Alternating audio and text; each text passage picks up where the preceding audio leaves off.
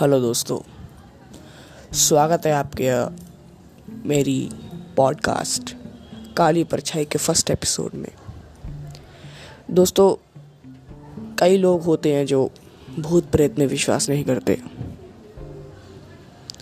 और कई होते हैं जो करते भी हैं।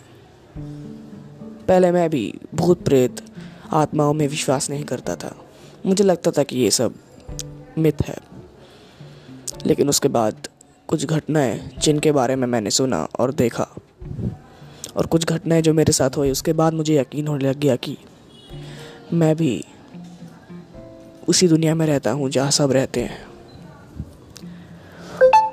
तो दोस्तों, आज मैं आपको बता दूँ कि हमारी इस पॉडकास्ट काली परछाई में हम ऐसे ही कुछ लोगों की कहानियाँ और मेरी लोगों की कहानियाँ जो भूत प्रेत आत्माओं से जुड़ी हुई है। उनके बारे में बात करेंगे। तो ये बात है कुछ पाँच साल पहले की। मेरे मामू एक वर्किंग मैन है जो bank S B I bank में काम करते हैं। कभी कभी उन्हें घर आने में देरी भी हो जाती है। और एक दिन ऐसा ही कुछ हुआ उनके साथ। उन्हें घर आने में देरी हो गई। कुल एक के डेढ़ बजे वो अपनी बाइक पर अपने घर की तरफ़ आ ही रहे थे। कि एक सिग्नल पे रुकने के बाद उन्हें ऐसा लगा कि उनकी बाइक के पीछे कोई बैठ गया है। और उन्होंने बहुत कोशिश करी देखने की, लेकिन वो देख नहीं पा रहे थे, क्योंकि अगर वो मुड़ के देखते तो वो बाइक के साथ गिर जाते। क्योंकि जो भी चीज़ उनके पीछे बैठी थी, वो इतनी भारी थी कि वो बाइक ठीक से चला भी नहीं पा रहे थे। उन्होंने साइड मिरर से पीछे देखने की कोशिश करी तो उन्हें देखा कि कोई लंबा सा आदमी उनके पीछे बैठा है, जिसका चेहरा वो देख नहीं पा रहे। उन्होंने काफ़ी कोशिश की, लेकिन वो देख नहीं पाए। उन्होंने सोचा कि वो बाइक भगाए या कहीं छोड़ के भाग जाए, लेकिन फिर उनको रियलाइज़ हुआ कि उसका कोई फ़ायदा नहीं है, क्योंकि उनके भागने का कोई फ़ायदा नहीं है। भूत प्रेत आत्माओं से आप भाग नहीं सकते। जो वो चाहते हैं, वो करके रहते हैं। और जिस जगह से वो आ रहे थे, वो इतनी सुनसान थी कि वहाँ कोई था भी नहीं जिससे वो हेल्प मान सके। लेकिन उसके बाद उन्होंने कोशिश करी उससे बात करने की, उस चीज़ को अपनी बाइक से उतारने की, उसे यहाँ से हटाने की, लेकिन काफ़ी मुश्किल था ये। उसके बाद उन्होंने सोचा कि वो वो उसको एक सुनसान जगह पे जाके रोक के उससे बात करने की कोशिश करे। तो उन्होंने उनके साथ में ही एक मैदान पड़ रहा था। वो मैदान बिल्कुल खाली था, जिसके अंदर रेत के अलावा और कुछ नहीं था। वो मैदान इतना बड़ा था कि दूर दूर तक एक बंदा भी नहीं दिख रहा था, एक घर नहीं दिख रहा था। और रात के समय में उस मैदान में कोई लाइट भी नहीं थी ताकि कुछ कर सके। उसके बाद उन्होंने उससे बात करने की कोशिश की और ये कहा कि अरे भाई यार, तुम कौन हो? यहाँ से चले जाओ। जिस पर कि उस चीज़ ने बैठे हुए कुछ भी नहीं कहा, कोई रिएक्शन नहीं दिया और सीधा उसे जहाँ जाना था, वहाँ का डायरेक्शन अपने हाथ से दे दिया कि मुझे यहाँ जाना है। लेकिन उसी के बाद उन, वहाँ पीछे से एक गाड़ी आ रही थी पुलिस की, जिसको देखकर मेरे मामू को थोड़ा ऐसा लगा कि वो बच सकते हैं। उसके बाद उन्होंने पुलिस को बोला कि देखो मेरे पीछे कोई बैठा है तो उन्होंने देखा कि उनके पीछे कोई भी नहीं बैठा था।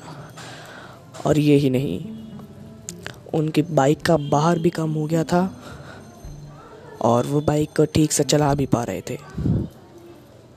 जब वो चीज़ उनके पीछे बैठी थी तो बाइक का एक टायर में हवा भी कम हो गई थी। लेकिन जब उन्होंने देखा, पुलिस वालों ने देखा कि वहाँ पे कोई भी चीज़ ऐसी नहीं है जो और लगे। बिल्कुल सही सच जो चल रहा था, सही चल रहा था। आज तक वो सोचते हैं कि वो क्या था।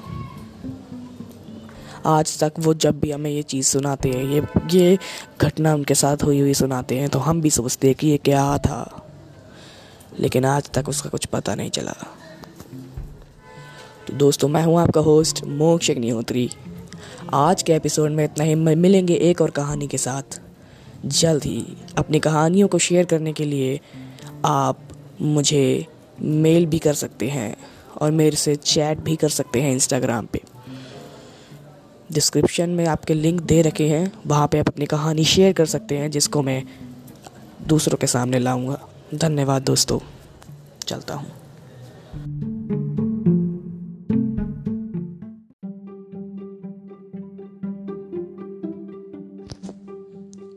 हेलो दोस्तों, मेरा नाम है मोक्ष न्यूत्री और स्वागत है आपका काली परछाई पॉडकास्ट के एक और नए एपिसोड में। दोस्तों, अगर आप चाहें तो अपनी स्टोरी मेरे साथ शेयर कर सकते हैं इंस्टाग्राम पे। इंस्टाग्राम आई का लिंक मैंने डिस्क्रिप्शन में दे रखा है। आज की स्टोरी मुझे भेजी है दीपाली शर्मा ने। उनके मुताबिक एक दिन वो एक शादी अटेंड करके अपने घर की तरफ़ आ रही थी। रात काफ़ी हो चुकी थी। रात का एक बज रहा था।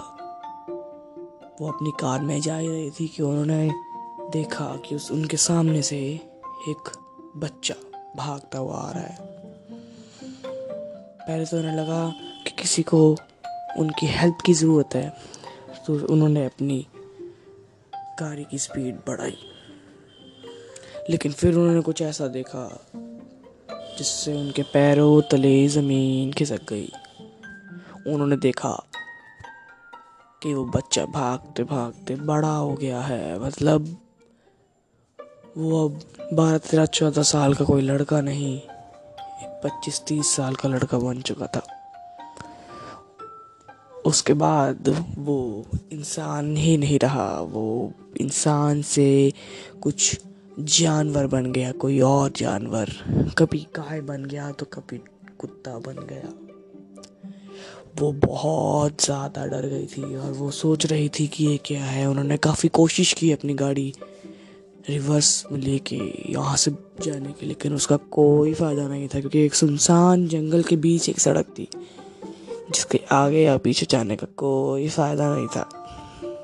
उन्होंने काफ़ी कोशिश करी कि वो इस चीज़ को इग्नोर करके जाते रहे। और फिर उन्हें पता लगा कि वो एक परछाई है।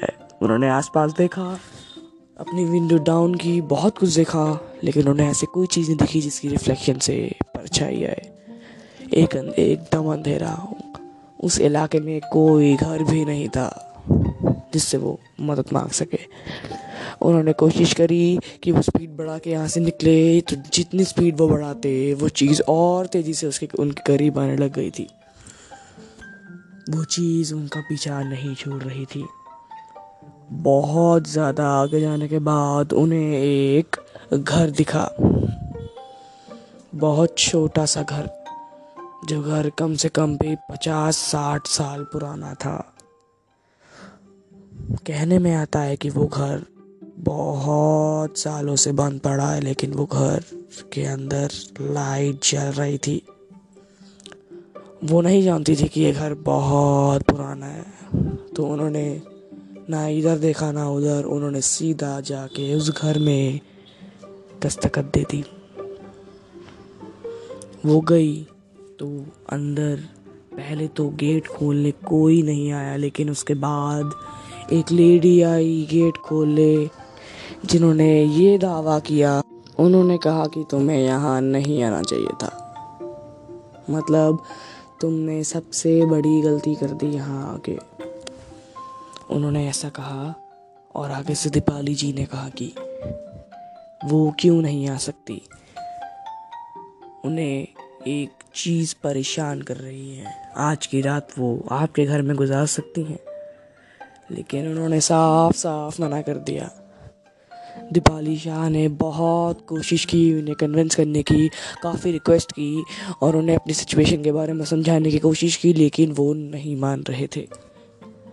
तभी अंदर से एक बुज़ुर्ग अंकल आए।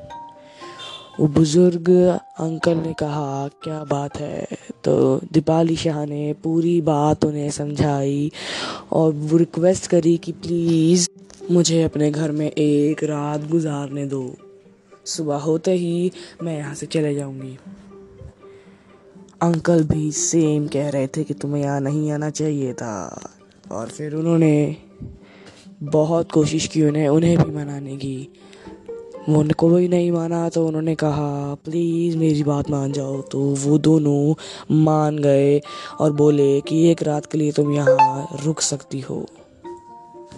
उसके बाद अगले दिन जब सुबह हुई और वो उठी तो उन्होंने देखा कि घर का गेट अंदर से ताला नहीं, बाहर से ताला लगा हुआ है।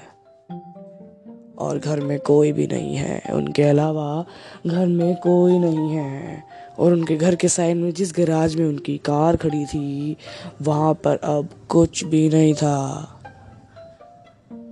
सुबह होने के कारण वहाँ से कुछ गाड़ियाँ गुजरने लग गई। तो उनमें से एक साइकिल वाले को रोक के उन्होंने पूछा कि मेरी कार यहाँ खड़ी थी, तुमने देखी है? उस साइकिल वाले ने कहा कि आप यहाँ क्या कर रही हैं? उसने पूरी बात साइकिल वाले को समझाई और बोला कि इसीलिए मैं यहाँ रुकी थी, लेकिन अब मेरी कार और वो दोनों नहीं दिख रहे। जिस पर कि साइकिल वाले ने कहा कि ऐसा कैसे हो सकता है? ये घर तो पिछले कई सालों से बंद पड़ा है और यहाँ कोई नहीं रहता। उनके पैरों तले ज़मीन खिसक गई थी। उन्होंने सोचा कि ऐसे कैसे हो सकता है। उनकी गाड़ी भी गायब थी तो उन्हें पता चला कि वो एक सुनसान घर के अंदर रह रही हैं, जहाँ पर तीन साल पहले उन दोनों की मौत हुई थी। और उन दोनों की मौत ऐसे ही किसी टूरिज़्म ने की थी। वो भी ऐसे ही घूमने आया था और उसे ऐसी चीज़ दिखी थी। उन्होंने भी इसी घर को चुना और वहाँ रुकने का सोचा। लेकिन उस टूरिज़्म ने किसी कारण उन दोनों को मार डाला। अब वो कारण क्या था? ये कारण आप लोगों को मैं बताऊँगा अगले एपिसोड के अंदर। मिलता हूँ अगले एपिसोड में। आप चाहे तो अपनी कहानियाँ मुझे इंस्टाग्राम पे शेयर कर सकते हैं। और आप लोग मुझे इंस्टाग्राम पे फॉलो करके, और अगर आप मेरी पॉडकास्ट स्पॉटिफाई पे सुन रहे हैं तो मुझे वहाँ पे भी ज़रूर फॉलो कीजिएगा। मेरा नाम है मोक्ष अग्निहोत्री और मिलता हूँ एक और नए एपिसोड के साथ। तब तक बने रहिए काली परछाई पॉडकास्ट में मेरे साथ। इसका पार्ट टू मैं जल्द ही लाने की कोशिश करूँगा। धन्यवाद।